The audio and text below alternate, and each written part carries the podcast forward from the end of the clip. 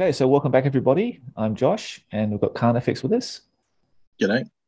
And we're back for another episode of the Crown of Command podcast. So thanks very much, guys, for your emails and uh, comments on the, on the show so far. Uh, we have reached a bit of a milestone. Uh, we've got over 40,000 downloads. So that's pretty amazing. I didn't think we'll get that far. So thank you very much for everybody who supported us to this point, and hopefully the show's going up and up and onwards, and things will get better as we go along. So, uh, but Carnifex, um, what's been happening with you, mate, so far this past week? Yeah, uh, bits to talk about, really. Um, I'm back to work, so I've been in and out of uh, Discord, not as much as I'd like to be. Um, Marcel's on holidays, unfortunately. I'm sure he's enjoying himself, but uh, you know, it's uh, he's missed. We get some updates every now and then. Um, I guess the the two big sort of things I wanted to chat about first were, um, and I probably touched on them previously, but there's new contrasts and shades that GW is releasing for the month of July, and um, they're sing- single pigment um, paints, and, and, I guess the main thing that means is that you you're not going to see separation in the contrast as much as say the older stuff like the apothecary white. Um, and they're quite thick, and I think some of them act differently. So um, Princeps Tom recommended checking out a YouTube video that Juan Hidalgo Miniatures does, where he goes through the gauntlet of the new shades and contrasts. And um, the guy's sort of an expert painter, so I, I, recommend you check it out. There's 101 different people um, testing these paints and showing you how they work, but Juan Hidalgo is probably um, I would say the best guy. I hope I don't cop flack, flack for that, but tough luck. Fight me. Um, then the Horus Heresy game, it's it's sort of it's hit the stores, the stockists, your local game shop like a like a hammer blow. There's pallets and pallets of the stuff everywhere. Um, I myself bought into it a little bit. Um, I'll be doing Iron Warriors. Uh, it's cool because it's old school sort of retro Marines during the heresy. There's a reaction system in it, so it's not just your turn, my turn crap. Um, you know, you might march forward and shoot, and then someone else turns around and blasts you as you come up. It's it's very cool, bit of tactical element to it. Awesome uh, tanks and miniatures. Um, now, Bry, who's in our Discord um, and one of the members, he's been painting Blood Angels, Horus Heresy figures in a really classic scheme like Rogue Trader meets Second Ed scheme. And I recommend you check out what he's doing. It's insane. I really love his work. Um, and then in the remote gaming schedule side of things, Chris Snyder um, is basically, he's the guy you want to hit up if you want to organize a game of Man O' War, Space Hulk, Blood Bowl. Have a chat with him in the remote game section, see what you guys can work out time wise. He's a very generous host.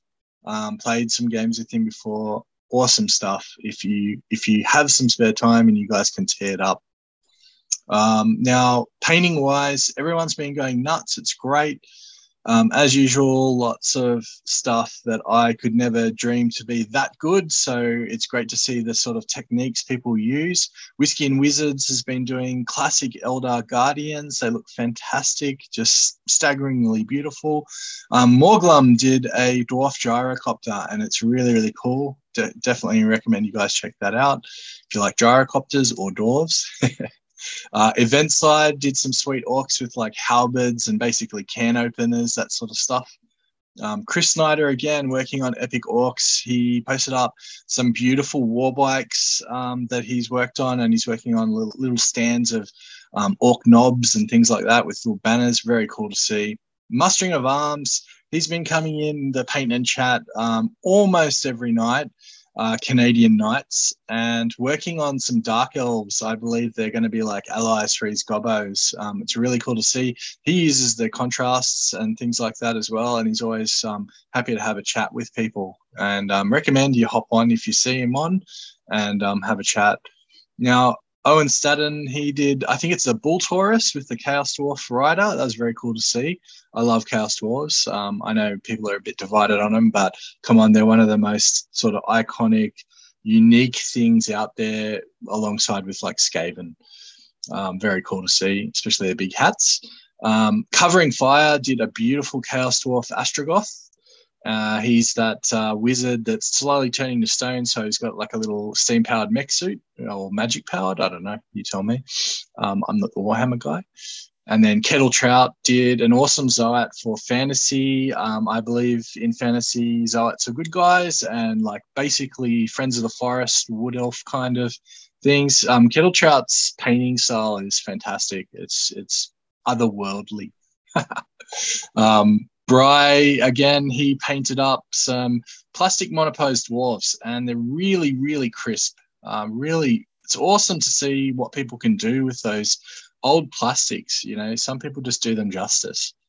Um, Vostrion, he did Crimson Fists Terminators, very nice second ed sort of style.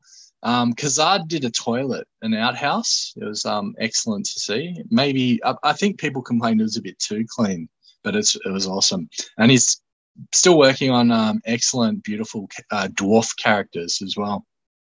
Now, Al Sutton's been working on some brilliant looking ogres, and also Chris B from Western Australia. He's working on Slaanesh demons, and he basically showed everyone his uh, mounted daemonettes. They're fantastic.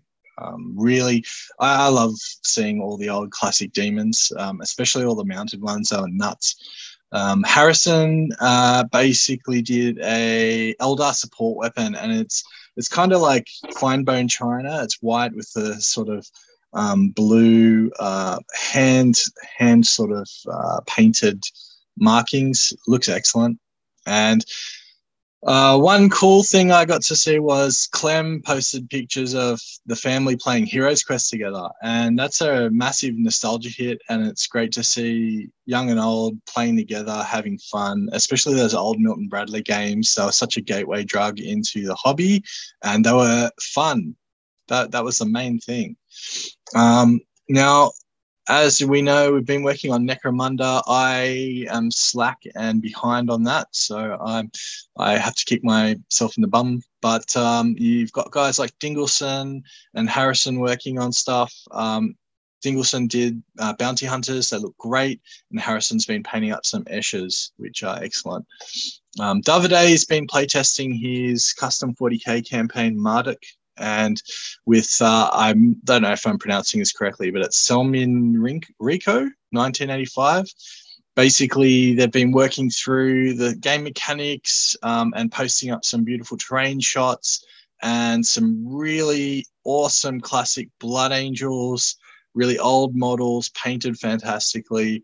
They were working through it. Um, it's great to see. And then you've got Verminator's been working on his Ultramarines and also trying to make sort of custom fluffy rules for each chapter for Space Marines to give them a flesh them out a bit more. Um, I, I guess the Codex really only covered certain Space Marine groups.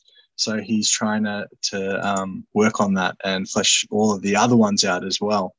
And then you've got myself and Shadow Shield, we've been working on things like Termagants and seeing what works. Um, I managed to paint up some Genestealer Cult limos and Tyranid warriors and things like that. And I'm just trying to get them tabletop ready. Nothing fantastic. cool, mate. Um, I, get, I guess that's a big summary. yeah, yeah. I'm actually just scrolling through it now. I, have been sort of um, uh, slightly detached from everything so far because I've got so much other stuff going on in the background. So I have been avoiding any distractions. So this is the only time I sort of actually sat down and actually gone through a lot of the stuff that's happening on Discord lately. And uh, Whiskey and Wizards have got some really nice Eldar, retro Eldar, like, you know, Rogue Trader, um, uh, you know, sort of aged uh, models from Jez Goodwin. And he's working on some really good stuff there. He actually got noticed by Mike McVey on Instagram, which is pretty, pretty awesome of him. So, um, which is really good to see. Uh, Tom Young's got some really nice looking. Uh, he's got those all Rogue Trader orcs, and he's done some banners for those models now. a lot of his like yep. vehicles and characters and everything look really great. Um, also, Bry's working on some Monopose uh, dwarfs from fourth edition, uh, which also look great. And Chris B is working on his uh, Chaos Slaanesh uh, army, which also look great. So yeah, lots of progress happening here in the Discord. It's always encouraging to see that.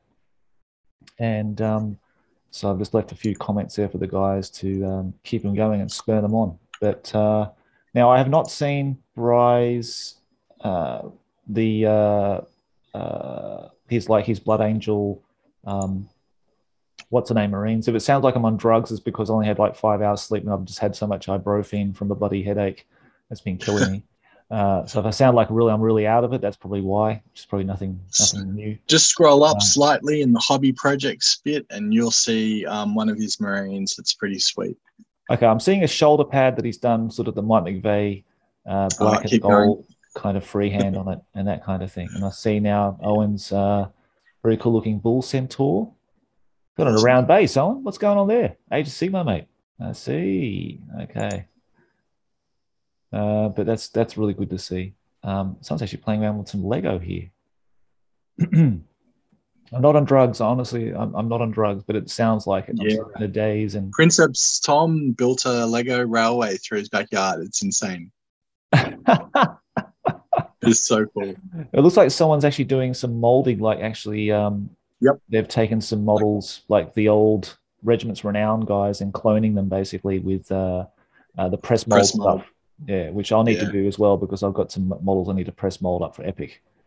That's um, a good idea. I'm going to watch what he does there. But um, yeah, Morglem's um, dwarf gyrocopter, outstanding. Uh, he is the master. So really, really nice. And um, yeah, no, some really good stuff in here. So I've been, I've been away far too long, mate. I think. And now, I, now yep. I can finally see Bry's very cool looking uh, Horus Heresy Marine. And bloody hell, Bry, you know, I think Bry's come a really a long way, like in his painting. Um, it's it's really starting to show like the the level he's he's reaching at now. So I love all that. I love all the hallmarks on the face, like all the war paint and that kind of thing. Very dark angels, but uh, obviously in blood angel colors, and that kind of thing. So yeah, no, very very impressed with that.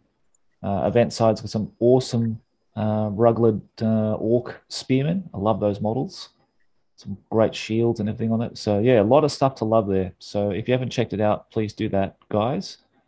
Uh, now you talked about those paints, and that's interesting because I saw something about that recently, and I thought why they why they bringing out a new range. So that that you've basically answered that question for me. It looks like the pigments changed, and it's not going to separate as much. Um, mm. which is interesting because you know I and I want to check out um, Juan's uh, YouTube channel because I've seen stuff he's done before which have been absolutely outstanding. I mean, he's he's sort of like on Mike McVey's level, you know, that that kind yep. of uh, clean, highly clean, very sharp, um, very beautifully blended uh, paint paint paint jobs. He's done a, I think he did like the cover of the Eldar Codex, like the Exarch. Uh, he actually did. I think he did that one or something. He did it one not so long ago, and I sort of he sort of dropped off the scene. I haven't seen anything he's done for a long time, but I know he did one of those. He did like a big conversion on one of those on models. But yeah, really, really good painter. So if he if he can do if he can you know make them very successful, then uh, that's that's great to hear. And it also in it, you know, I started my um, I started a new channel called Section Nine Studios, and of course my channel was originally called Section Nine Studios, and I did painting tutorials and that kind of thing for A Song of Ice and Fire. Uh, and then it sort of progressively changed into uh, the Crown of Command, and we did all the retro stuff. So I started up another channel uh, separate to the Crown of Command, which basically, uh, you know, up, I've uploaded and re-edited a lot of the old uh, videos I first did like four years ago, and you know, it makes me think whether whether I'm wasting my time because all these new paint, the the the, the paint, the paints they're bringing out now are going to revolutionize how we paint miniatures and like the entire process of actually painting a model may change dramatically to the fact that you know the way we paint now the style we paint it now may be completely obsolete in uh, in future generations of painters. Like you know my son when he, he comes of age when he wants to start painting yeah i'll probably get him onto these contrast paints because why would i want him to suffer the the horrendous amount of time and years to you know build up all that skill level when he can just just slap on some paint and instantly get gratification on seeing you know shading highlighting and that sort of mid-tone uh, coming through straight away uh, and the, and those paints are just going to get the the formula and the you know the, the, the process of making those paints is going to get better and better and better and other companies like Vallejo are going to catch up and they're going to bring out their range of these style of paints. Uh, Army Painter brought out a, a, a, set of those as well. Um, so I'm interested to see how they go.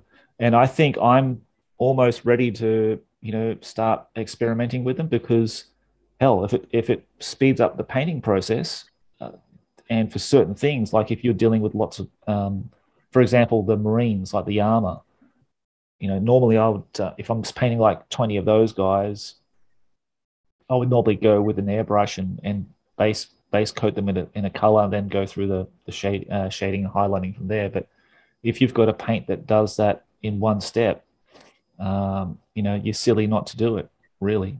So, yeah. Do you, have you dabbled with the contrast paints at all, Carnifex? Yeah, Kazad uh, linked me to a few videos, and one of them was actually Juan's video, and um, I was using them.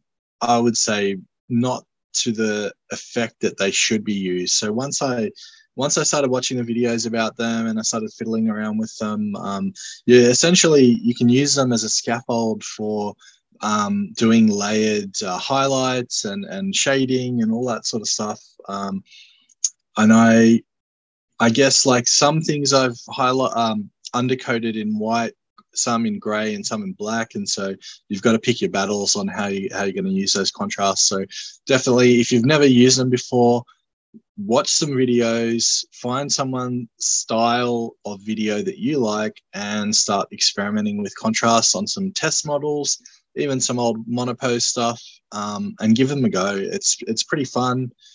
I've I've enjoyed using them so far. They have sped up um, the process quite a bit. Cool. Okay. Well, uh, yeah, I look forward to experimenting with them, especially for Epic Space Marine. I think that would be oh, perfect oh, yeah. for it.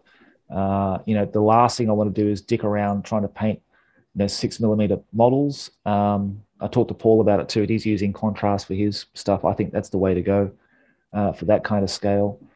Um, now, also, I will be bringing out a painting tutorial uh, for a high elf silver helm champion. I posted it up yesterday. I said, trying to gauge interest. You know, would you guys want to see a, you know, like a painting tutorial on this model?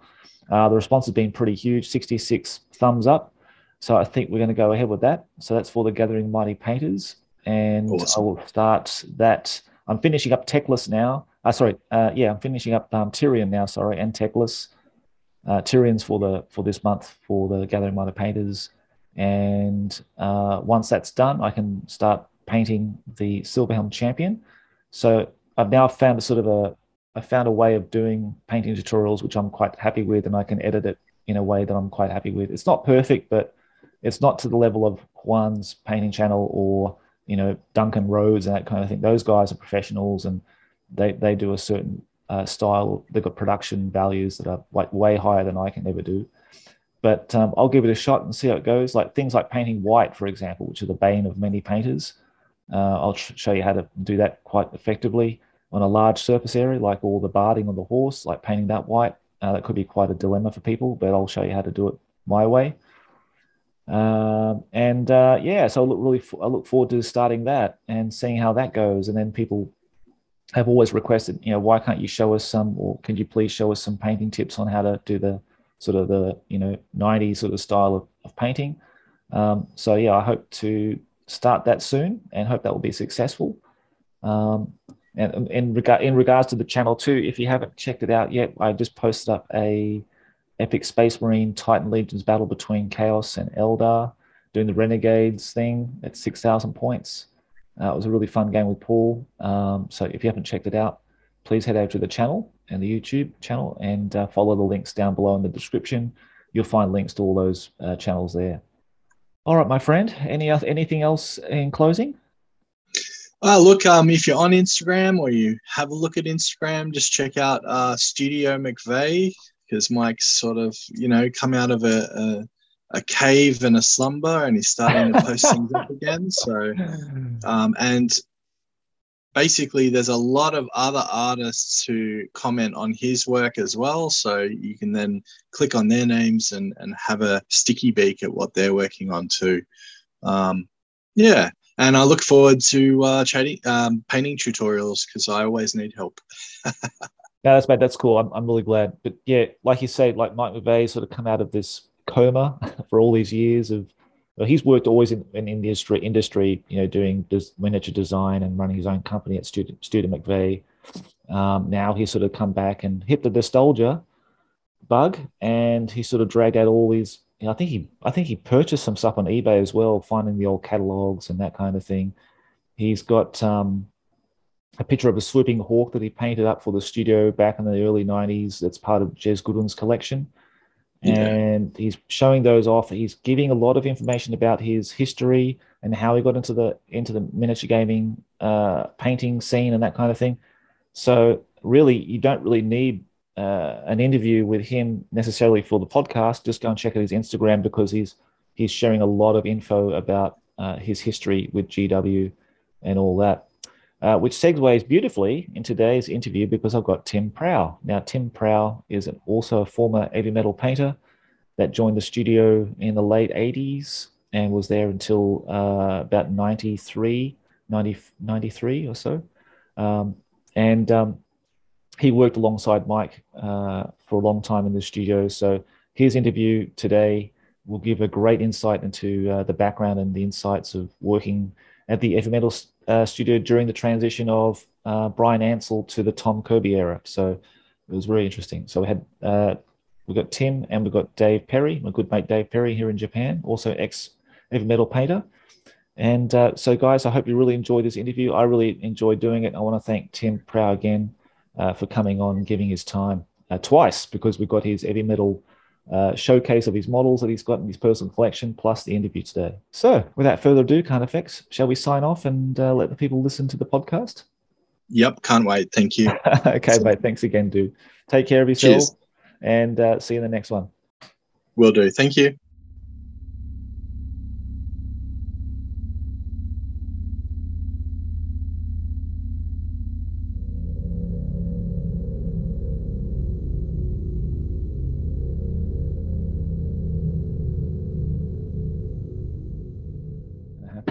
So, but yeah, thank you guys for coming. Thank you yeah. for having us. so, uh, so Tim, we had a we had a bit of a chat before an EpiLed thing, going through your collections and that kind of thing. So it, that received a lot of uh, love from people on the, especially my Instagram, mate. My Instagram just went nuts. I think That's they had cool. like over two thousand people liking that, so that was awesome. So hopefully they got to see it. Um, so yeah, really good reception on your on your collection uh, showcase there, mate. So awesome. I'm surprised uh, that many people remember me. yeah. well, maybe they know you from various different companies you work for, mate. Because you, you know, not only were you a painter, but you're a massively um, uh, prolific sculptor. I mean, I just went through your your list on uh, it's like Wikipedia here, I think. yeah. Wikipedia thing where it's got all the companies you work for. And of course, you know, like um, Target Games would probably be the biggest one, and Heartbreaker and all that kind of thing. Yeah, yeah, um, that was um, good times. That yeah, that was straight after Games Workshop, pretty much. Um, Heartbreaker, they uh, Bob Watts took me on. Um, I basically I got um, suspended for a week. I was accused of working for other people while I was at Games Workshop, uh, which I wasn't. Um, but yeah, Rick Priestley kind of suspended me. Um, and oh, during wow. that week, I, I, reached out to Phil Lewis, who'd uh, left in the previous purge, and um, he was working for Heartbreaker, and I asked if he could help out, and he says, "Yeah." So I, I got in touch with Bob, um, and he gave me a couple of commissions to try, see if I was any good. Uh, and during that week, I made my first two figures um, and then I knew that they were prepared to take me on. So when I went back after that week, um, uh, Rick was saying, "Well, you, we're going to have to take this further because we can't really prove it, but we we think there's a problem." And uh, I basically turned around and said, "Look, you know, I, I, can't work here in this kind of atmosphere, so I will leave. Um, and I think it was a relief for them because they couldn't really prove anything, and it was a relief for me because I've got a job to be a sculptor. Um, and yeah, I left and worked for Heartbreaker straight after that. Wow. Okay, that's that's quite that's quite a story we could go we can go into if you like, but um, uh, but I remember going into um, uh, Orcs Nest when I was there in '94, and I saw this big mm-hmm. rack. It was all this Heartbreaker miniatures like Kev Adams and like um, yourself and uh, Chaz Elliott. Yeah, had like these amazing little bios on the back of the blisters where you could have like a photograph and like a whole story behind the the sculptor and that kind of stuff. And I actually remember buying a couple of your minotaurs, mate. Um, All right, very nice. Was it the Heirloom Minotaur? Is it? Did we have the? Was that for? That was Wizard of the Coast um, license. I think we had, wasn't it? Or was it a different one? I'm not sure. They were just like this, like it was a massive rack of blisters. That's what I remember. And I picked up a whole heap of stuff from Kev Adams because I loved all these orcs and stuff. Yeah. And had these awesome looking um, minotaurs. And I thought, oh, they're cool. And I looked at the back and it was yourself that sculpted them. So But I sadly, I think, yeah, I think we did. I think I did do um, a Heartbreaker Minotaur as well. I did um, a paint stage by stage. I'll have to break it out. If I can find the pictures, I'll send them to you. Yeah, so that'd be great. Can, uh, I, I remember doing some tattoos on a, a Minotaur a long time ago.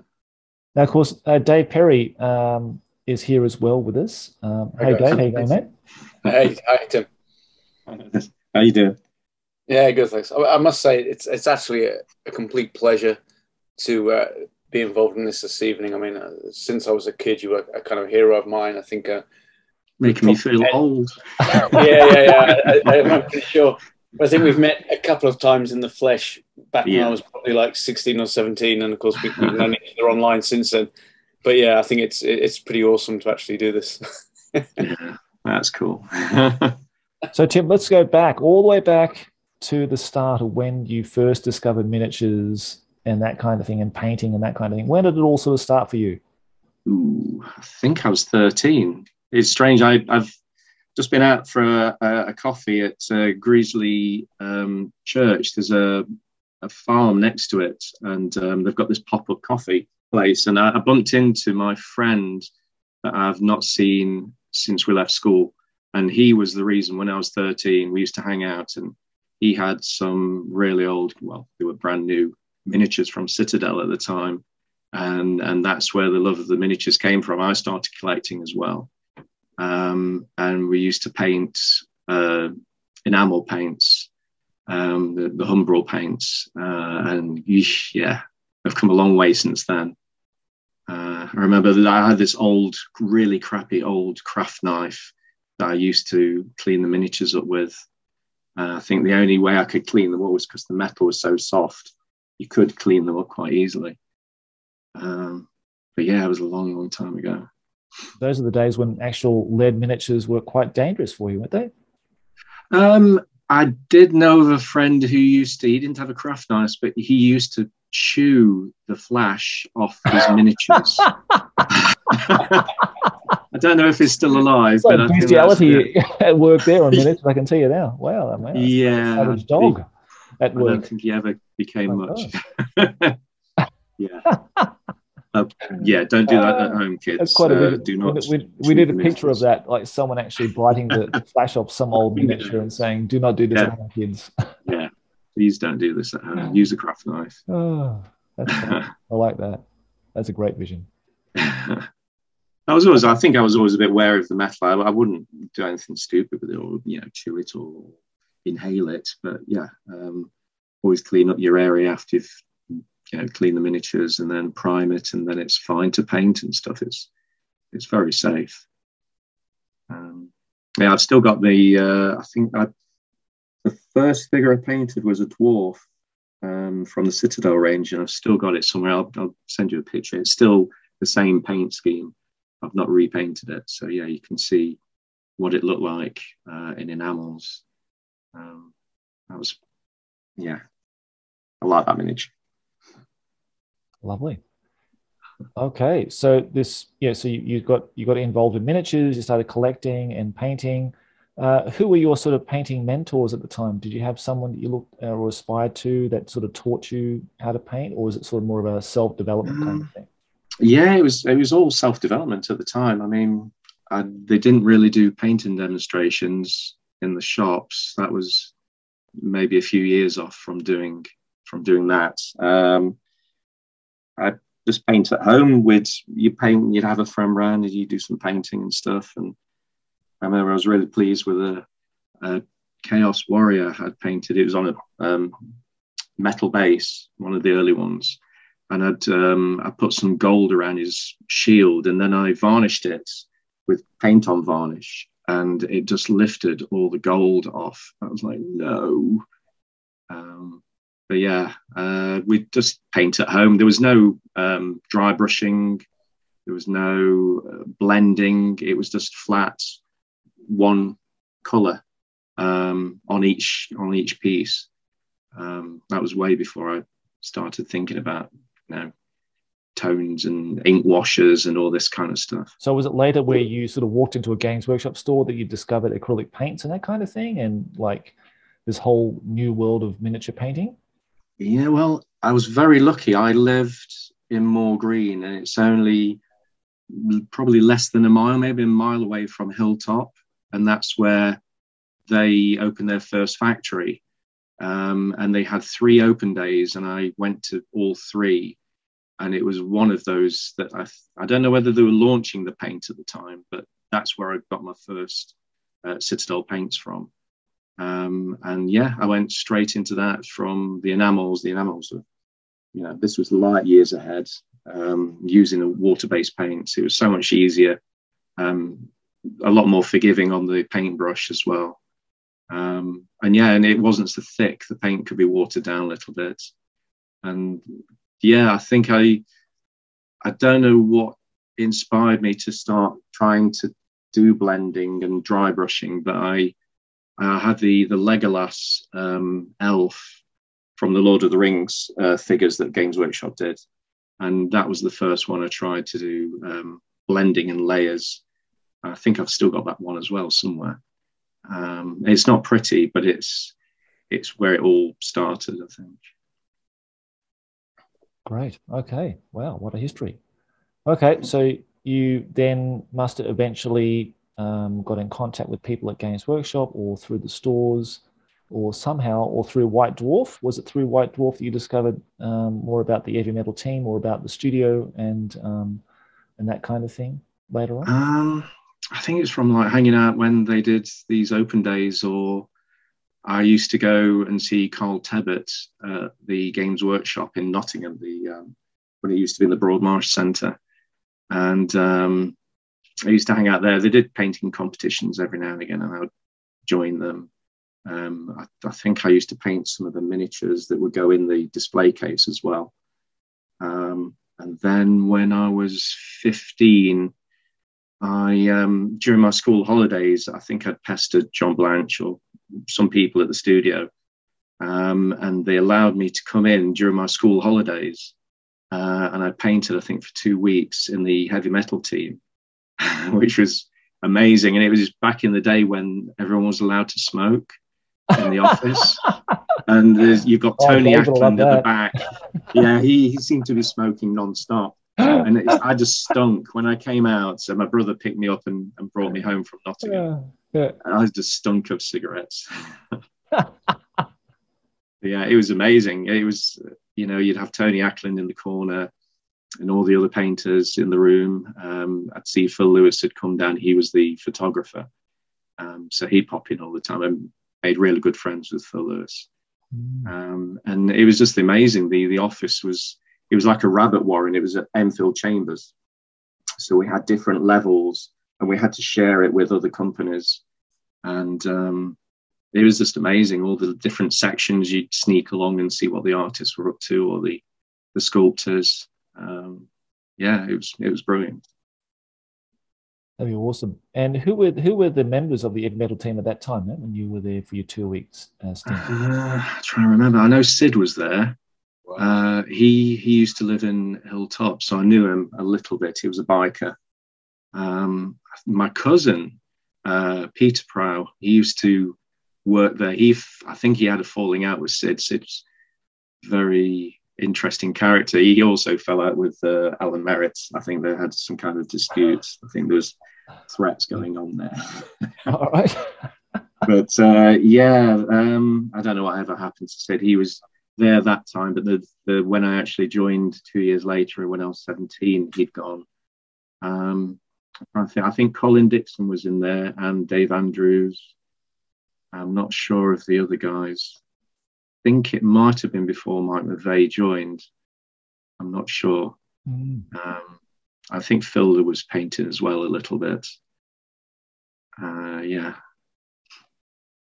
Great. And what was your first project, mate, when you first joined uh, the, stu- the studio? What was the first project you were assigned to do? Um, I think when I was when I was there when I was 15, I do remember painting some Chaos Thugs. Um, there was a thug that I painted green skin. He looked a bit orcish, so I painted him green, and he had I think he had a pistol uh, and a couple of others. And also I did some Eldar, the the grey ones with the yellow helmets and the like uh, tiger stripes. Um, I did some of those. The man group I think I painted.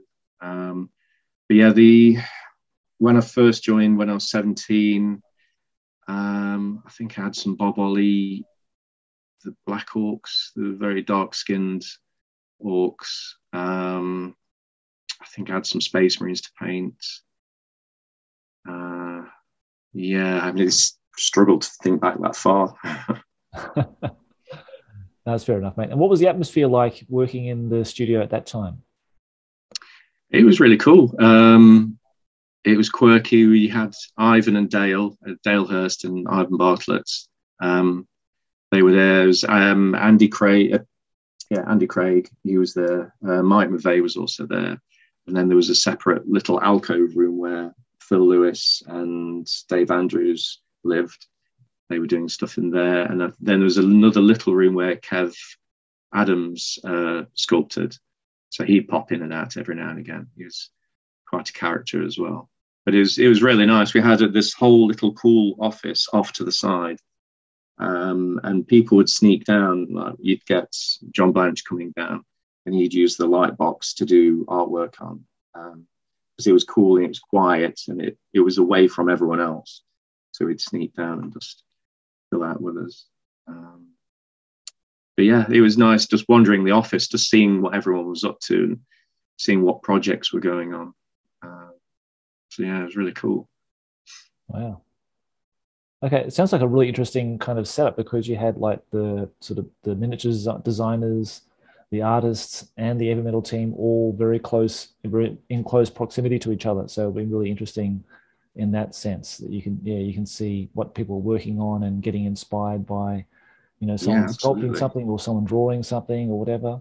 So that's yeah, yeah, yeah, cool. yeah, yeah. We would be play testing um, at lunch breaks or maybe after work. Um, so things at the time were probably um, Space Hulk was being play tested when I started. Um, I'm trying to think some of the other stuff. Maybe Epic was around about that time as well. Uh, that might have been when we'd moved to Castle Boulevard though and some kind of, I think it was third gen um, Blood Bowl was being played. Um, so yeah, it was all these interesting games coming out, um, and we'd paint our own teams up and our own armies, and and then go at it at lunch breaks, and you know they'd take photos, and sometimes it would end up in, in um, White Dwarf. Um, but yeah, it was just it was quite a, a, happy kind of atmosphere. It got a bit more corporate towards the end, and things got a bit tighter. And especially when you'd moved to um, Castle Boulevard, the the building was very open plan, so everyone could see what you were doing. So you, maybe you couldn't sneak off to see what the sculptors were up to, or you couldn't sneak off to see what the artists were doing, or um, it was all very much, you know, you you could see Rick Priestley and Alan Merritt sat you know a couple of meters away from you, so you uh, felt like you had to sit at your desk a lot more, um, which was a shame. I think that's an experience me and Dave had, wasn't it, Dave? We was in, in yeah in the situation, weren't we? Yeah, I mean, I think to be honest, guys, I mean, when Josh, you know, we've touched on this on previous uh, podcasts, but um, in terms of that timeline, you know, I think Tim was the last of the last of the 'Eavy Metal team that really had that real true connection to like the golden era of the 'Eavy Metal team. Yeah. Um, by which I mean it was literally like you know Tim himself, and then Dale and Andy and uh, Ivan and Mike, and then after that, you know, I know there was then you know like Kev and Neil and stuff came in, but it, that was kind of a different era had been ushered in. Yeah. By the time Yeah. on, that it was over, wasn't it? And then for the rest of us, we came in and we were just trying to relive the era that that Tim had been. the door was closed. The lights were turned off. Let us in. It was all over, you know. But we were, you know, but that's because that's what we'd grown up with, mate. Like really, we Yeah. literally grown up with you guys and the work that you'd done, and everything was really just about trying to sort of, um, you know, relive that. And of course, it was impo- as you say, things have become so corporate and Mm. the atmosphere has changed. Yeah, yeah, It's- yeah. It's, it was funny because I I got one foot in both sides. Um, so the Enfield Chambers was the the end of the real golden age, and it was Yeah, yeah. Just as we're moving. They just sold the company. Bryan just sold it, and we were literally. I was painting. A, a, I remember painting a Space Marine captain um, that has never been seen because we didn't even have time to finish uh, and photo it. It was like you know everyone was boxing everything up because the deal was that Bryan got all the painted miniatures up to Mm. that date. So everything was packed up, wrapped in tissue paper, and you know I just finished painting this figure, and and Phil Lewis was like, right, just wrap that up, put it in the. Box. I was like, we haven't even photoed it. Well, it's Bryan's now.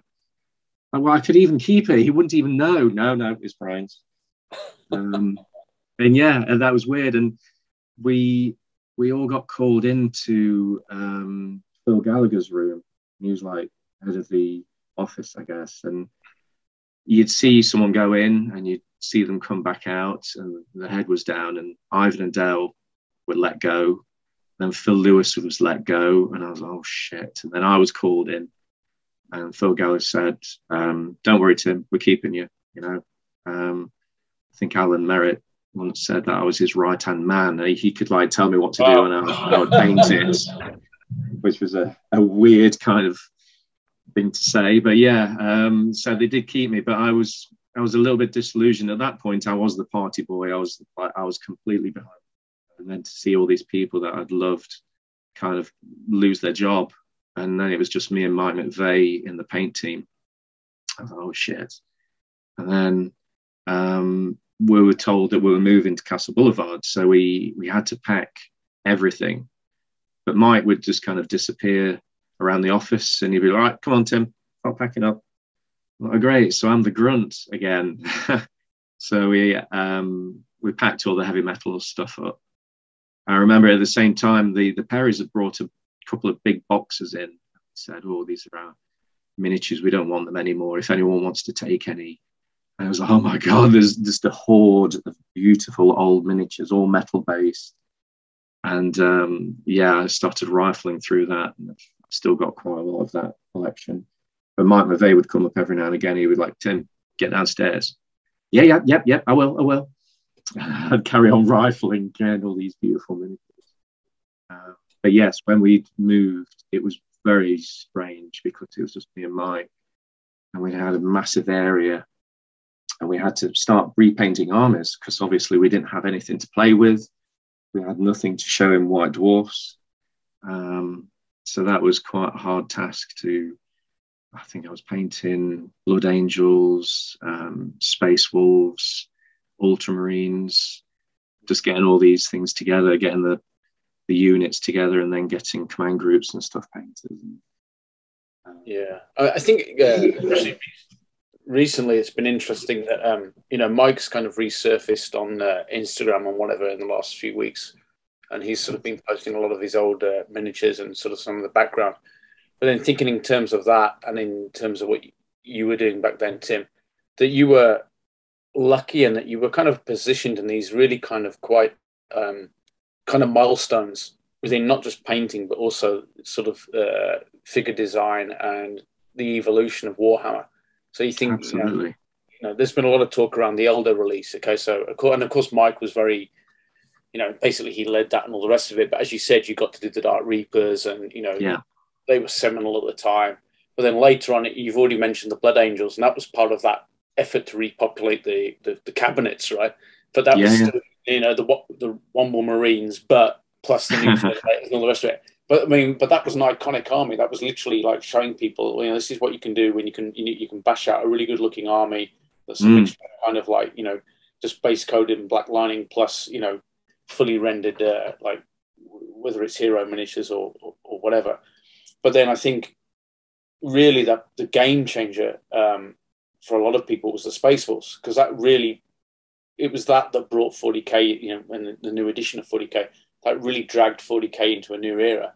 But those paint jobs and the way those new Space Wolves looked was, was just something completely different. And that, if I'm correct, they were all yours, right? You basically did everything. Yes. yeah, yeah, yeah, yeah. I mean, um, the designs that Jez Goodwin was coming out with at the time were so beautiful, and mm. the, the it was very crisp as well. The I mean, we had the the metal bodies, and then you had everything else was plastic, so it was quite crisp plastic, and the shoulder pads going on. Mm-hmm. It was more movement then. I mean, the the original one piece metals, they were quite restrictive for casting reasons, so they were very flat. Whereas these new ones were there was a lot more movement, and you could get some feel into these miniatures. Um, and then obviously when they started casting and he was sculpting the the bits onto all the space wolfy stuff, all the furs and skulls and stuff. It was yeah, it was bespoke for that chapter. It was it was just really cool what he was doing. It was just the designs he was coming out with, um, some of the best stuff he was he'd done to date. I still don't know how you paint that bloody grey, mate. it's driving me nuts.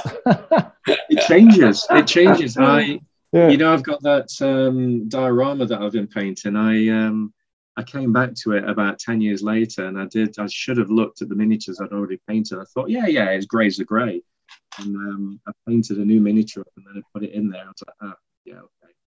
Look it up slightly different this time. Um, it was the same paints I used to blend, but it's it didn't go up as the previous one. Um, so they do stand out a little bit. But I thought, ah, the. I actually remember Tim. Uh, it was probably like a games day in around '92 or '93 that um, you know I'd, I'd come up to your thing, got your signature, and I was like, you know, how how do you get this finish that you get? And you were like, oh, it's not the paints, it's the varnish. And they all look the same as everyone else's, but once the varnish goes on, it smooths it all off. And I was thinking, this guy's bullshitting. You know, it's nothing to do with the varnish. but, yeah. Some of it was. Some of the, the reds I use are quite glossy, and it really stands out. But if you mat it down, everything mats down to a flat, flatter color. Um, but yeah, I really liked doing the the games days and Golden Demons because you could connect with the, the customer and people would come up and they'd say, "Oh, how do you do this color?" And you just quickly just do a uh, something on a, a, miniature just so that they could see the way that you use the paints and how you took it up. And I mean, with all these new um, marines that Jez was doing, the the edges were so sharp that you could just glide the brush yeah, along yeah. it. It makes it so much easier if um, the casting is crisp and um, you just guide the brush along it. You don't have to be an expert then. You just need to know how to take the paints up. Um, and I think Mike always had a different technique, like a wet technique. He would put the paint on and then he would blend it while it was on the the miniature, whereas I preferred to take it up more gradually. Um, so I didn't have to worry about the, the paint drying on the miniature. Um, I don't know whether he licked his brush while he was doing it, just to blend it. Um, yeah, everyone had a different technique of doing things. Um, but, uh, you know, everyone wanted to emulate Mike's kind of painting because he was, you know, at the time he was pretty much the best painter we had. Um, yeah, and everyone had different styles. Ivan and Dale had more of an earthy kind of color scheme to their stuff, and, and Dale was colorblind, so he had to name all his color parts. Um, it was amazing how he could actually still paint and, and do the stuff he did. Yeah, he was colorblind. Um, sure. Andy Craig, he liked um, his yellows and pinks. We always like teased him with the um, Blood Bowl teams, but he he did very vibrant colours. It was very cool. Yeah. We were always having a laugh. I mean, we used to he'd um, like super glue something down on my desk. So I'd super glue all his uh, ink pots down. we were Always teasing him, messing yeah. around and stuff. Uh, it was a good laugh. For, for, for a long time, I was actually custodian of one of the. Was it the Luke Whip Arm? The kind of you know the tentacle blood bowl. Oh yeah, yeah, yeah, and his yeah, that was awesome. And it, considering how old that was, he, he had a really nice blending technique on that. It was mm, actually yeah. quite beautiful for the time. You know? I think he licked his brush. I'm having flashbacks. We used to sit across from each other. So my bench finished and his bench started. So we are playing across from each other. I mean, we, uh, Phil Lewis, I think he used to go to the library to get audio tapes. And we'd listen to like um, uh, to Sherlock Holmes tapes and all these other things. It was just nice. You just like tune out and paint. Mm. Mm. nice company, nice people. So, so guys, I was, I was, thinking like, especially you know for Josh as well. You remember what it was like when you were there, but there was um, how can I put it? There was a certain uh, kind of like story, a, a, narrative that was always going on within workshop and the 'Eavy Metal team. And I back back, back in the day, um, especially when I joined, um, if we're going to be candid about this, like we, I came in at a time, and to be honest, like you know, you just couldn't mention Tim. it's like you don't. what happened? Persona non grata. yeah, yeah. So don't talk about Tim. It's like, well, Tim is a god. No, no, don't talk about that guy. Okay. Um, but anyway, so there, there's a bunch of stuff going on. But interestingly, um, you know, one of the things was, uh, of course, there was all the, the issue around Tim moving into design and sculpting and all the rest of it, and mm-hmm. people didn't like the fact that he'd moved on and he was doing that. And of course, that then happened later on with other people. And I literally myself had exactly the same thing. I didn't get the suspension, but I did get the, you know, they were thinking that maybe I was working for other people, and so they started trying to like maneuver around that, but then realised, well, we probably can't. Yeah, yeah. And I was exactly the same. It was literally just because I'd gone up to Edinburgh for an interview with Target. And although I hadn't actually done anything for it, but I'd gone up and seen John Robertson and all the rest of it, but they couldn't prove it. You know? so, yeah, yeah, yeah. Yeah, yeah. It was exactly the same thing. But then, but before that, even, I mean, with the painting, which I find bizarre considering how things developed, but there was a long period when um, I first joined when that people were kind of like, oh yeah, but Tim's, you know, he was just derivative, you know, he was just like copying Mike. Well, of course, like Mike was the best figure painter. Yeah. Prior, prior to that, there was just all these different disparate styles, right? So there was mm. Ivan and Dale and Andy and whatever. And then, and even yourself, you had quite a different style. And then when mm. Mike, I guess with the Eldar and stuff, he kind of really formulated what would become the, the, the modern 'Eavy Metal style. And then you were the only guy that could get anywhere close to that. And that, and that makes perfect sense to me. Like, why would you not do that? And of course, that is what's continued ever since, right? After that, it became every every metal painter was meant to literally just do the same thing. But for some reason, with you, it was like, oh no, no, that's that was just copying Mike. It's like, what the fuck? Yeah. like, yeah. But yeah, it's, it's what they wanted. Yeah, I mean. I a lot of the teaching that I had when I joined, I was still very rough, and I was uh, the the first um, space marine, a very old plastic space marine I put together, and I was not happy with the way I was nervous. I was not happy the way it was it was coming along, and I, I just had a little bit of tuition with Mike, and I just I rethought the way I was blending, and the second time it it worked a lot better. Um, and I was I, I'm malleable. I mean, with sculpting as well, I I love Jez Goodwin and I love um, the Perry's uh, miniatures, and I wanted to have the kind of clean cutness of of Jez, but with the the characterfulness of the Perry's, and mm. try and those were always the sculptors I loved. Um, and the same with painting. I thought Mike's painting was brilliant. Um, it was what they were pushing towards. I mean, Jez had quite a heavy hand in what was going on with his designs, so the banners, he would draw the banners out and we would just put them on the photocopier and uh, get them to the right size and then paint them in. So he he led the design for the Eldar, he led the design for the Space Marines, and if he wanted a certain color scheme and, and Rick and Alan were cool with it, then that's the way the color scheme went. So it wasn't just that Mike was leading and I was following. It was that Mike was also being told these are the kind of colour schemes we want. Mm-hmm. It just so happened that our kind of schemes kind of came together. And, uh, we were similar kind of style. Um, it was just that Mike got a lot of the leader figures. He got to cherry pick quite a lot of the cool figures to do. And especially when we just moved and we didn't have anything in the um, cabinets, we had these armies that we had to paint. So I was mainly doing the the back work, the the all the units and stuff, and I get to get some of the uh, leaders sometimes, um, but a lot you'll find a lot of the cool stuff Mike got to paint.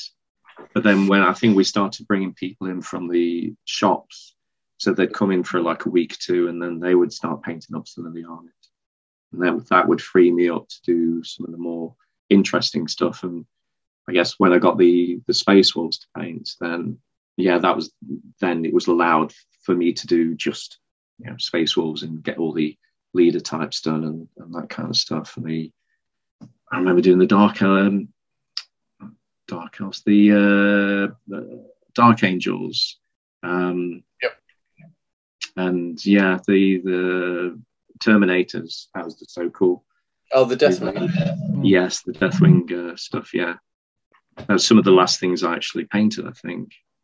I still remember the last thing I had. Uh, I was painting a dark elf ship I was just finishing doing the sails on it, and uh, Alan Merritt came over, and that's when he was like, "Right, um, put everything down." I was like, "Well, do you want me to just finish this figure?" I was very naive, and he's like, "No, no, put it down. We need to have a chat." And, and that's when they suspended me.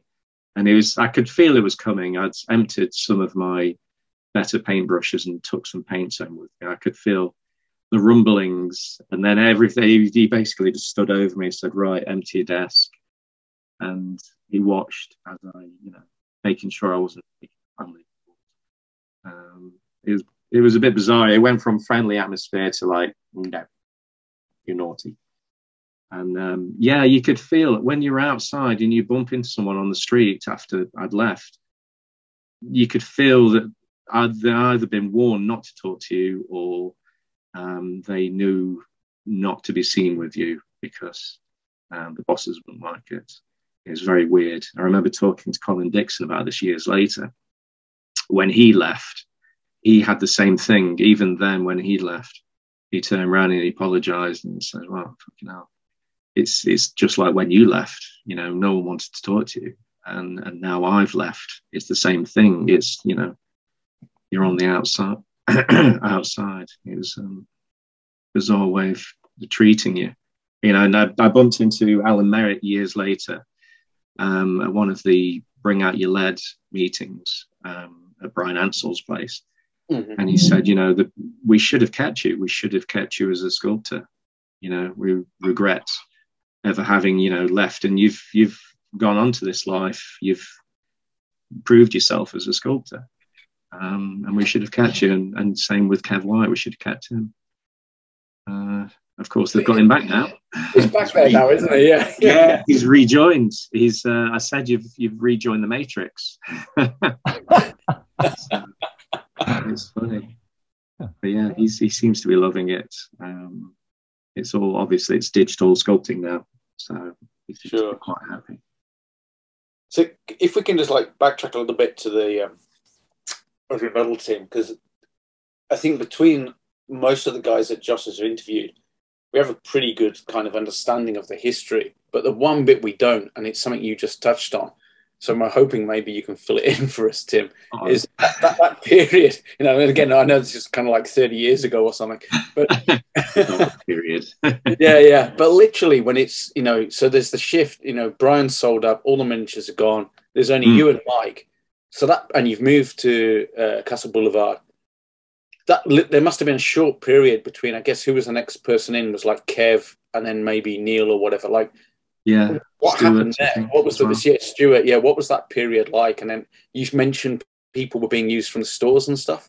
So yeah. how did that work? And then you know, getting Kevin, you know, that that is a kind of like a grey area for a lot of us. So, Jim, right. just, just before we go into that, sorry, Tim, and sorry, Dave, mm-hmm. we have to take a quick break.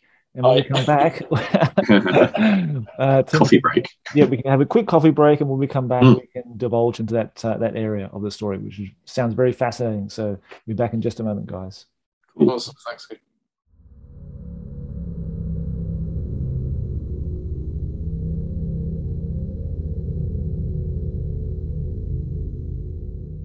we've we've come to a very interesting part. Dave's proposed this question to you about um, the heavy metal team and uh, the in between stage. That's right, the history there. So please, Tim, let us fill us in, mate. What's happened? Um, yeah, it was it was an interesting new office. It was really cool. It was like a, a fresh start in a way, but it, it felt like there was a chapter just been finished um, with the Enfield Chambers being left behind, which was sad in a way. I, I, I could feel it was becoming more corporate and um, yeah, less personal. You know, you were you were watched and you couldn't have too long a coffee break and you'd have to come back. And but the the new guys, um, they just gradually came in one at a time. Um, oh, there's Jay Tanner as well. Yeah, yeah, yeah. Don't know how long he stayed. Um, whether he stayed bef- uh, after I left or not, I can't remember when he went. Uh, there was Stuart, um, there was Kev White, and Neil, and then obviously Mike. Um, I'm not sure if there was any other people, but during the period where we were building the the paint team back up, yes, we would definitely have people come in um, from the shops, and they would stay for a week or two, I think, and um, and help out with painting and uh, catching up with stuff. And there was um, the Games Workshop had a house in Giltbrook where they would put all the the new people. Um, they would keep them there for free.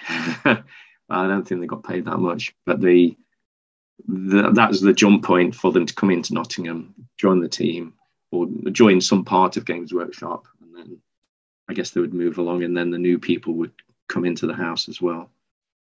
I actually um, stayed in that house for a while. Yeah, yeah, yeah, yeah. How was it?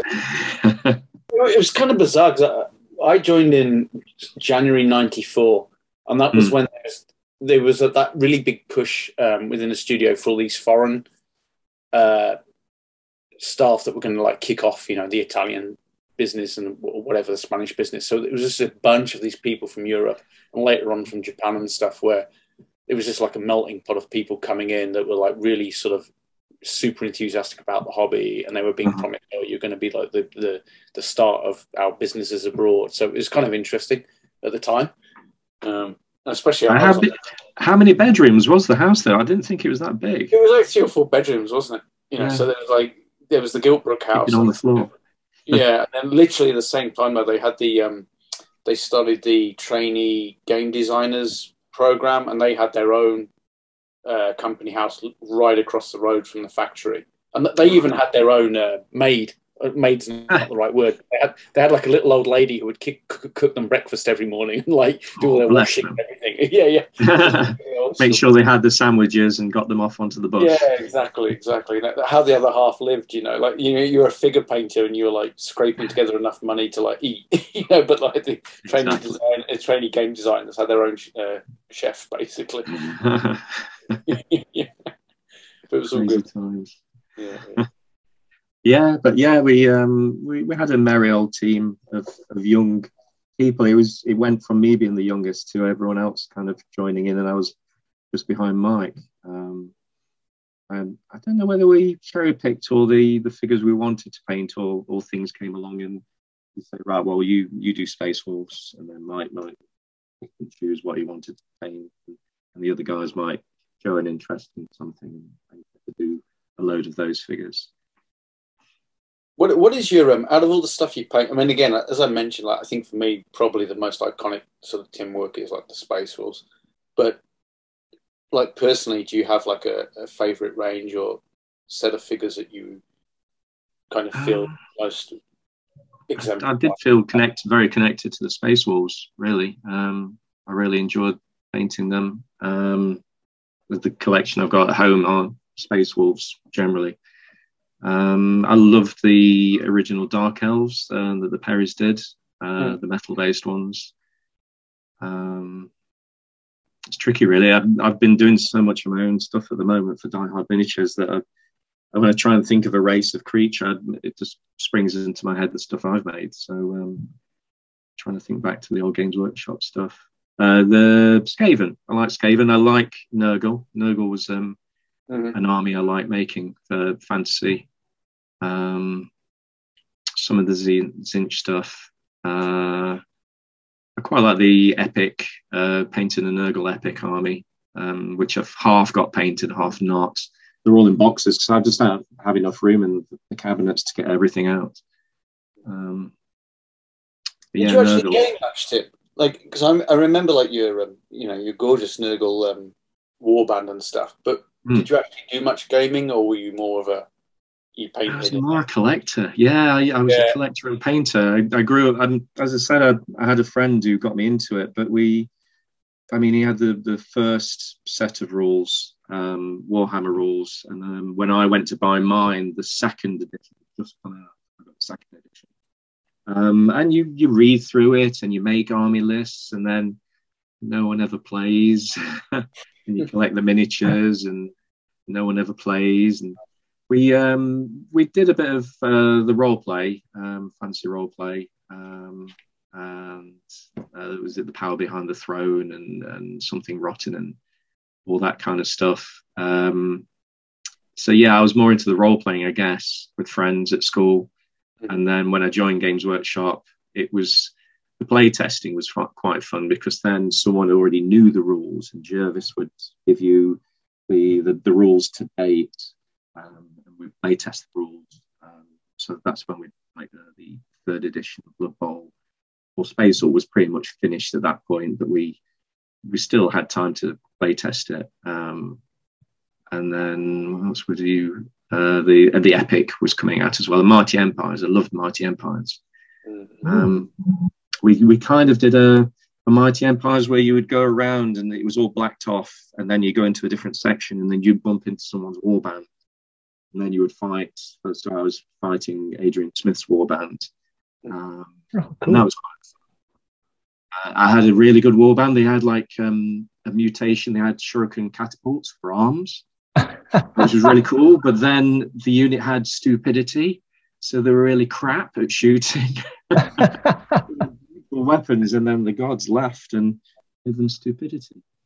Um, but yeah, it was it was fun playing those kind of games in the studio, using the miniatures or using your own miniatures, using the scenery. Uh, you can stay late, you can come early, you can work weekends. We used to work weekends at times. Um, and it, it was nice. Yeah. Excellent. So yeah, gaming was pretty much encouraged, wasn't it? Like from all aspects of the studio, like uh, even the like illustrators, uh, figure designers, painters, everyone's like really encouraged to get involved with like gaming after hours and, and play testing, as you said, Tim. Is that right?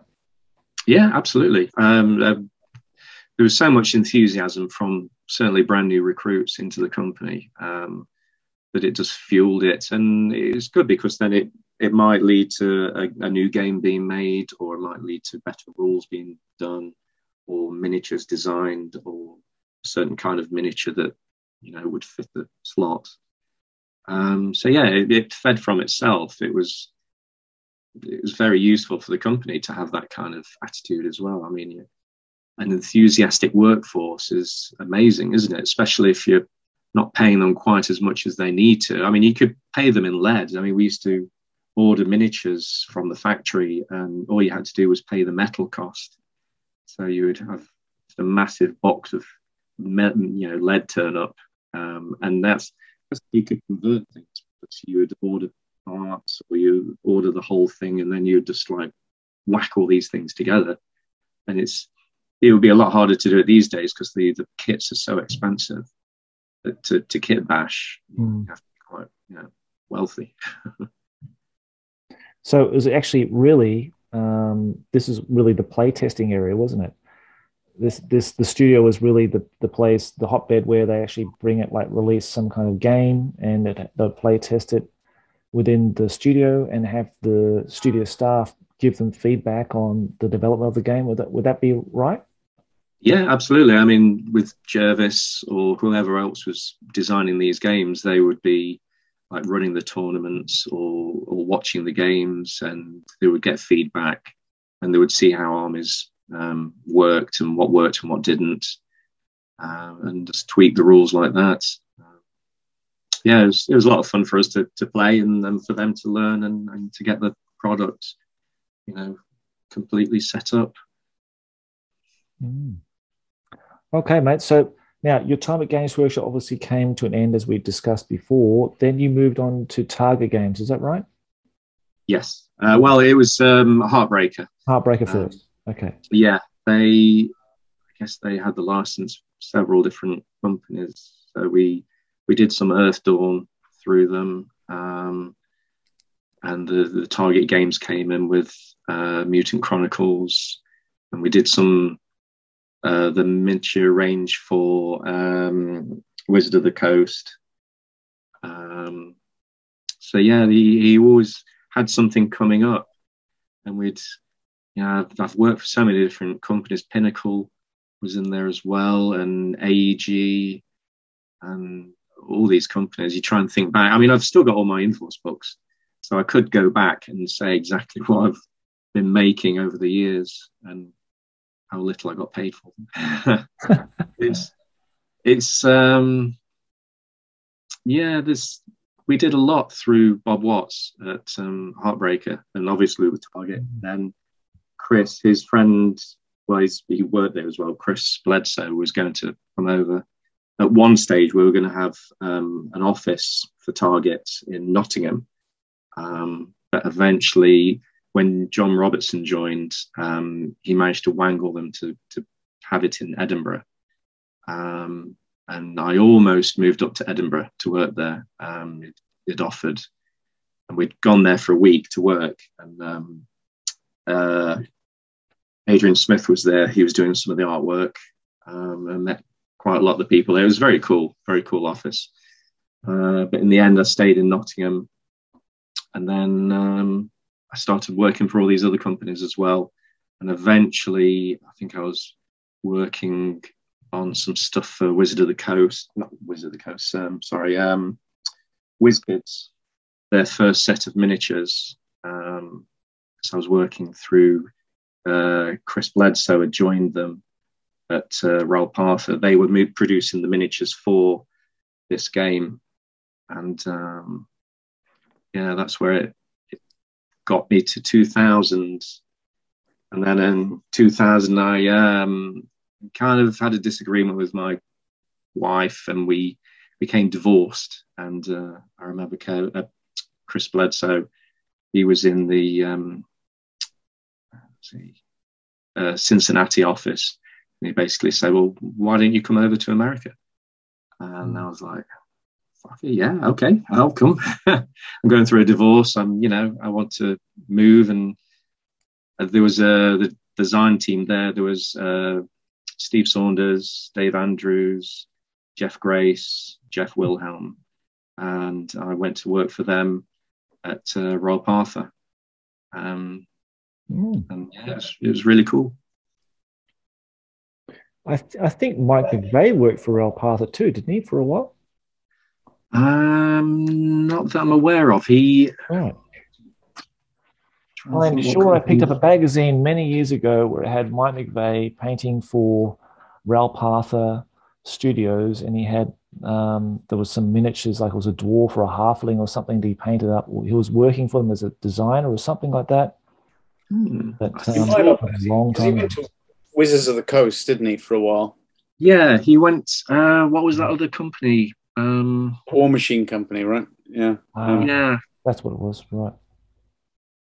Yeah, yeah he must have done um, Wizard because I think Wizards of the Coast must have uh, bought out TSR at that time. And yeah, yeah, yeah, yeah. That's true. That's true. That's exactly right. Yeah. Yeah, I did bump into him once at um, a convention. I think it was at Vegas. We went to the some game convention. Was it it's GAMA? rock and roll, isn't it? yeah. Shotgun weddings and miniatures. It's all in one, really. Yeah. yeah. Well, it was there was a games convention, and um, Chris Bledsoe he had cancer at the time, and I mean he did die later that year, but he um, he went and got married to his his girlfriend there, um, Stacy, and yeah, we uh, he had the, the the Whitechapel wedding, and Elvis was there. It's so funny, mm. so funny. And then and yeah, he did it at the the GAMA show, so we could go around and have a look at all the uh, the miniatures and uh, other companies. Um, and yeah, it was just a, a, very surreal kind of thing. The Chaz Elliott was there as well. I've got a photo of us all. Um, and we went for a meal afterwards. Um, and yeah, love Chris to death. He was amazing bloke, but yeah, he he died later that year um, from cancer. But yeah, he was the reason I moved to America. He was the one that said, you know, come on, come over, join the team. You know, you've not got anything to lose. Yeah, and I learned so much from the lads. I mean, Jeff Grace was an amazing sculptor, um, in his technique, and uh, Steve Saunders as well, and and Dave has been in the industry. He feels like Dave's been in the industry for such a long time. Um, and Jeff Wilhelm, he was very good with the MechWarriors. He before it all went digital, he used to um, uh, just make them by hand, uh, just layers of milliput, um, all kind of glued together and then filed flat. Um, but yeah, it was a very good team, and and just to see the old Ral Partha that you you know you used to hear about, it was you didn't realize that there was a, a whole other company out there because I was from the the Citadel side, the Games Workshop side. I didn't I knew of Ral Partha, but I didn't realize who they really were with all the Tom Meier figures, which I used to love. Um, but yeah, it was cool to look around the old office and and I, I don't think it's there anymore now. Um, once WizKids took over, um, they bought the rest of the company out because there was FASA, and FASA owned Ral Partha, and there were three owners of FASA. Um, there was Mort, his son Jordan Weisman, and this other bloke, and they bought him out, and then they owned the company. I, I guess they wound down the rest of the company because they they wanted the main sculptors to be working on uh, WizKid stuff, and that's where WizKids took off, and it, it, just went mental. The, the the amount of miniatures they used to sell, you, you, I'd sell maybe one or two figures that would be you know a few thousand figures, but when you were working for WizKids, you'd be selling millions of figures. Uh, yeah, it, it took me in a different direction. I ended up living in Seattle for two years after Cincinnati um, at the head office, um, which is really cool. And we're actually going back uh, this year for the first time in about 20 years. I've not been to America for years, almost. Um, and I've got friends over there still. And um, I've said we'll, we'll come back again and we're going on a family holiday um, and we'll end up in Seattle for a few days and see all my friends and see what's changed. I think it's changed quite a lot. Wonderful. Because I think, uh, Tim, am I right in saying that your wife is American? Your, your new wife? No, no, she's from the north. right. Okay. I, I, I had I had some I'd read something that um, you had met somebody or whatever who was also a miniature painter, and you got married or something. I, I can't remember. It was like an article I, I read in some magazine year, many years ago. So I'm, I apologize if I got that story all mixed up. All lies, lies. No, um, my first wife used to paint miniatures, and I, right. I taught okay. her um, a little bit, and she got quite good at painting miniatures. And then when we were at um, Heartbreaker, um, a lot of the miniatures that needed to be painted for Mutant Chronicles was either myself or my wife um, painting right. them. That's where I got that from. Okay. Yeah. Yeah. Sorry, sorry to pry into sorry to pry into your personal life there, Tim. But no, no, no, no. Trying to think, make that connection. With you in America, I thought that's that's what it was. Gotcha. Okay. Uh, but that must have been an amazing thing because, you know, if you look at Target Games and what they did for Heartbreaker, but you know, looking at that particular era, I mean, that was pretty, you know, that sort of rivaled Games Workshop and Citadel Miniatures in a lot of ways because they had a lot of ex, you know, Citadel designers working there. They had like Adrian Smith, of course, working with, on Chronopia, mm. um, fantasy range, um, Kev Adams, yourself, and a number of other people there. Yeah, yeah, Elliott, really quality Lewis. stuff. Yeah, really quality yeah. games and and oh, Paul Paul Bonner. I mean, I can't oh, understand Paul Bonner's influence in his artwork for um for uh for that. I mean, it was just incredible. Um, yeah. So it's a pretty special time too, yeah. You know, when you think about it. Yeah, it's just it's funny how we the they shed talent so much, and then this talent slowly coagulates and joins into their own little companies. I mean, it, it still happens now to this very day. Mm. Um, I guess you've got um, Mantic and uh, trying to think of the other companies that are out there. But yeah, the you know Warlord, um, yeah, all these companies. I mean, isn't that the thing though, Tim? Like these days, there's so many out there. I think, but back in the day, it was so limited. And I think you know, I've read else elsewhere, you know, the um, when you left workshop, that Rick had sort of said, "Hey, you know, like it's a college college industry out there. Yep. You're going to suffer." But yeah, that was the case back then. They always they always used to threaten everyone with that, but it's not the case anymore, is it? It's like you know, it's literally a it's a paradise now because you know with 3D printing or whatever with uh, 3D design, but then also the fact that anyone can literally within seconds set up their own online store to sell their goods. You know, it's, it's absolutely changed. Yeah, the internet has changed everything so much. I mean, a lot of the people. When I used to go to like Gen Con and stuff, and people would come up to me and say, "Hey, Tim," and I'm like, "Hey," and I'm like, "I have no idea." I might have worked for them. I might have done something for their company, um, and I really wished I could remember them. And my memory is crap anyway. But I mean, I was like, "Hey, how you doing?" And and hope you, that some way through the conversation they'll mention something or trigger a memory. Um, but yeah, because you work over the internet, you never meet them. You, yeah. you don't talk to people anymore. It's it's emails or it's through. Facebook or whatever. Yeah. Um, even with like uh, the the customers I have um, DieHard and from the Kickstarter, you you start to recognize names and you might recognize a profile picture, um, and they become friends almost. You know, it's because they'll be. You've I've done eight Kickstarters there, and I recognize some people who come back, and they're very loyal, and they, they might you know push your stuff, push a link on on Facebook or whatever. And it's like, that's really cool to, to have a connection with your customer and your fan base. Um, I'm quite loyal to these people because they're loyal to me and they they pay my wages. Um, but yeah, trying just bumping into people at conventions and they're all happy to see you and you're like, hey, how you doing? Who are you? well, that's that's a good segue, mate. Because uh, yeah, of course, you're the um, you're the you're the founder of DieHard Miniatures and you just had another successful Kickstarter campaign that uh, wrapped up uh, last week. Last week, yeah. yeah, yeah. So how, how's it all been, man? How did that all start for you, like the whole DieHard thing?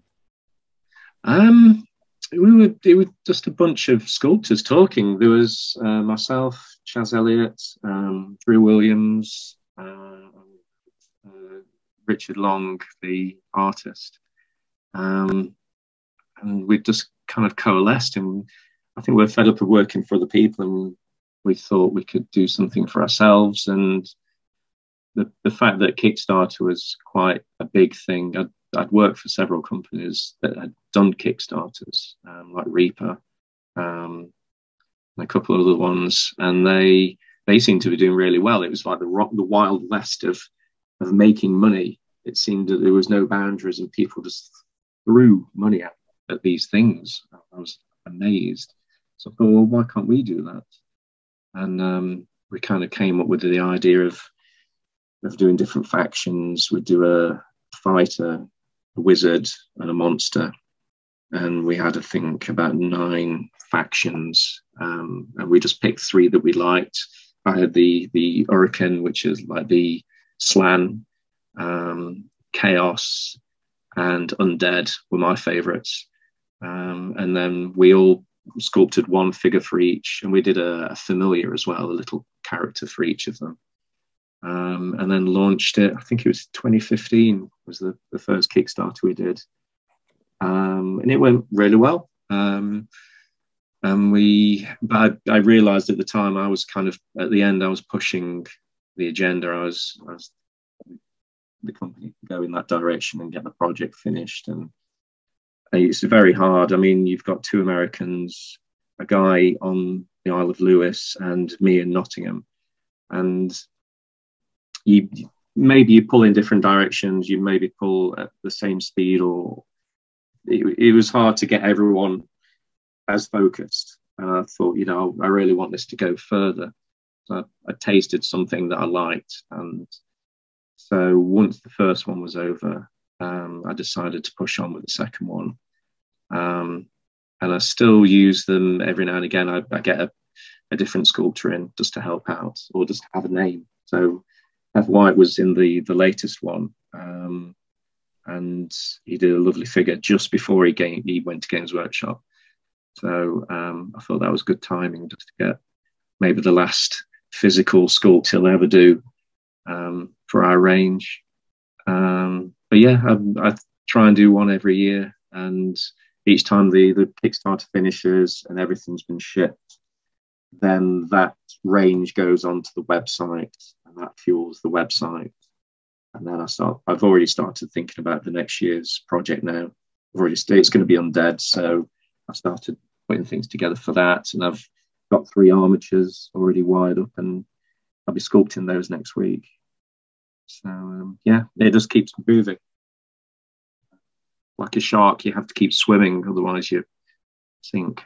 no, that's fair enough, mate. I I think it's it's, it's a wonderful outlet for uh, people like yourself and other miniature designers or creators um, that uh, Kickstarter gives them sort of a you know their own little platform uh, to build a, a, community and a following, and people can support them and support their living. So yeah, that's really good, mate. So I'll leave I'll leave links in the show notes so people can go to see your main website at DieHard Miniatures because things that obviously come through the Kickstarter eventually come available to retail and people can purchase those and that kind of thing.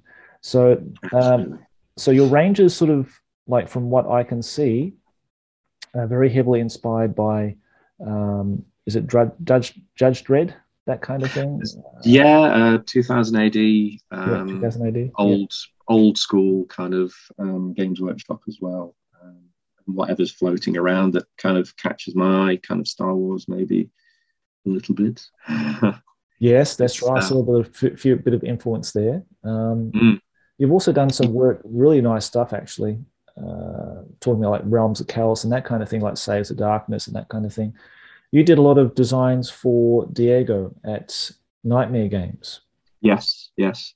We um, there was another company. There was Mickey Leach. He had a company who was doing some stuff, at, and it it failed to go ahead. So we had some miniatures spare. I think Diego bought a couple of figures from him, but also I've done some more to add to some of Diego's range for the early stuff.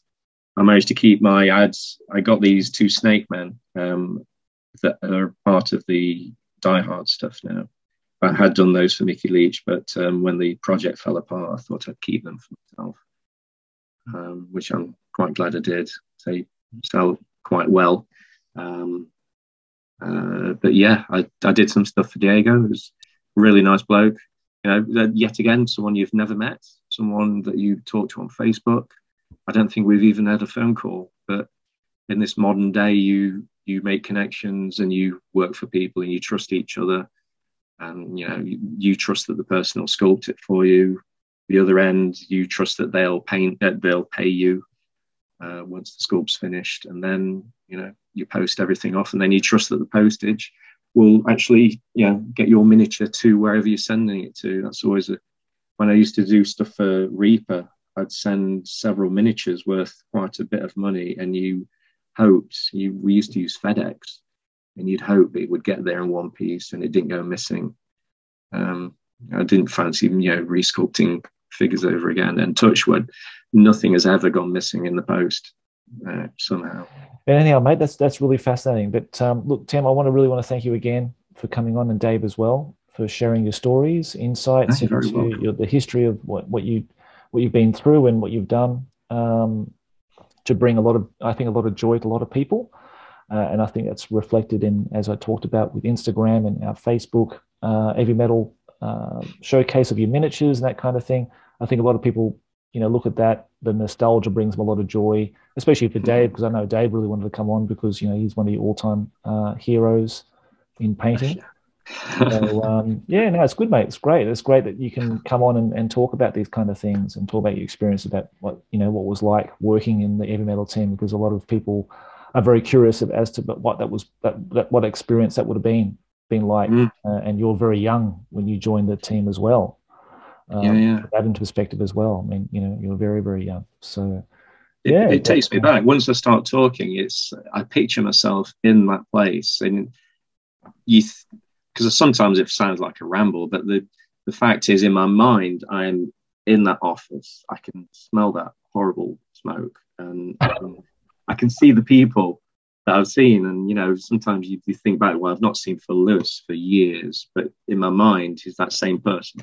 Yeah, you know, he's probably a lot older now. Actually, yeah, Phil looked really old then. He, he, looked really old in those photos. Like, how, how old was he? well, um, he could have only been what late forties, maybe. Yeah. Okay. In his forties, yeah. getting on a bit now, old Phil. Yeah, he must be around. Yeah. He used to wear jumpers. He, you would be amazed if it was a really hot day in summer. He would take one of his layers off, uh, but he would have maybe four or five jumpers on. I'm not kidding, and he still looked skinny. And yeah some weird kind of creature underneath there. If he completely stripped off, he would be like skin and bone. I don't know. But uh, yeah, he'd get hot and he'd, he'd strip one of his jumpers off.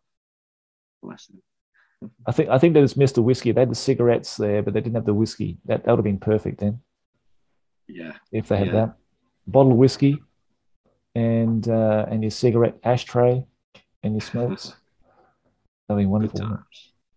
yeah, mate, that sounds really good. I reckon they'd be like, you know, because you know I joined when uh, Dave was there in the mid '90s, but it would have been awesome to be there. I think you, I think like Dave said, I think you, you were the one of the last people to really um, see like the best of what those guys are doing. Like I, I always look back at because uh, I found a, a, book called Heroes for War Games. I don't know if you've ever heard heard about that from Tiger Publishing. Um, I've got it. You've got it probably there, but man, I mean, you know, you look at those miniature like that was like really early 80s, mid 80s, I think, of yeah, Games Workshop. Yeah, yeah, but man, the paint jobs in there just blew me away. You know, because mm. I came in it from you know from early 90s, like late 80s, early 90s. But wow, those the paint jobs and that, the creativity, the um, the the freedom of expression, and all that mm. that came with it. I mean, they were using enamel paints, they were using like really glossy paints, yeah. yeah. all that kind of stuff. It was just yeah. incredible, like the amount of like freehand and details and mm uh, character they could put into a little blob of metal was just amazing. So, yeah, that yeah. you know that you know you you sort of saw that you, you, that it became a craft, it became like an art form, and um, well, John Blanche, the the things that John Blanche used to paint with the, the Mona Lisa on the um, yeah. the banner or the tiger yeah. face on a on a shield. It's awesome what he used to do. Yep, that's right. I tell you what, Josh, it's probably impossible, but talking of enamels, if you could somehow get hold of Fraser Gray, and get oh, Yeah, he's, still, he's still going, mate. Amazing. He's still going. Yeah. Like Fraser's still going, and and I really? see Instagram. Yeah, he's on Instagram. Go and check it out. I'll, I'll put a link in this in the show notes. Tim, oh, Tim okay. should go and see him as well because wow. he, he his stuff is just like off the charts. Like his his stuff was off the charts when I saw it in White Dwarf. Um, yeah, that's what I mean. Yeah, yeah. yeah. yeah so like, him, Dave Soper, right? So like Dave Soper was a god like when we were kids, and he's yeah. like because he's still he's still like he was like a graphic designer like as a professional career he did graphic yeah, design. yeah. And then he mm-hmm. quit mm-hmm. and did full-time painting as a miniature painter for uh, he must have like really rich clientele that he just services them in their projects and that kind of thing and they just pay him. i guess he won the lottery or something. Maybe won the lottery and you know but he does he's still who you know isn't it? Really young you know. he looks really really young. I was really surprised when i saw his photo. Like he looks young a lot like younger than me um, so yeah, very surprised. So he's still going strong. So that's really good to see. Yeah, that's cool. Um, but yeah, but um, anyhow, boys, we'll have to finish it here, guys. I'm really sorry, but it was really no great worries. talking to you both, uh, Tim and Dave. So, and uh, thank you very much again for this evening. Thank you. Thank you. You're very Take welcome. yourselves, guys, and hope to yeah. hope to get you on again sometime in the future, maybe. So until then, absolutely. Good night, and take care. Good night. Yes, guys.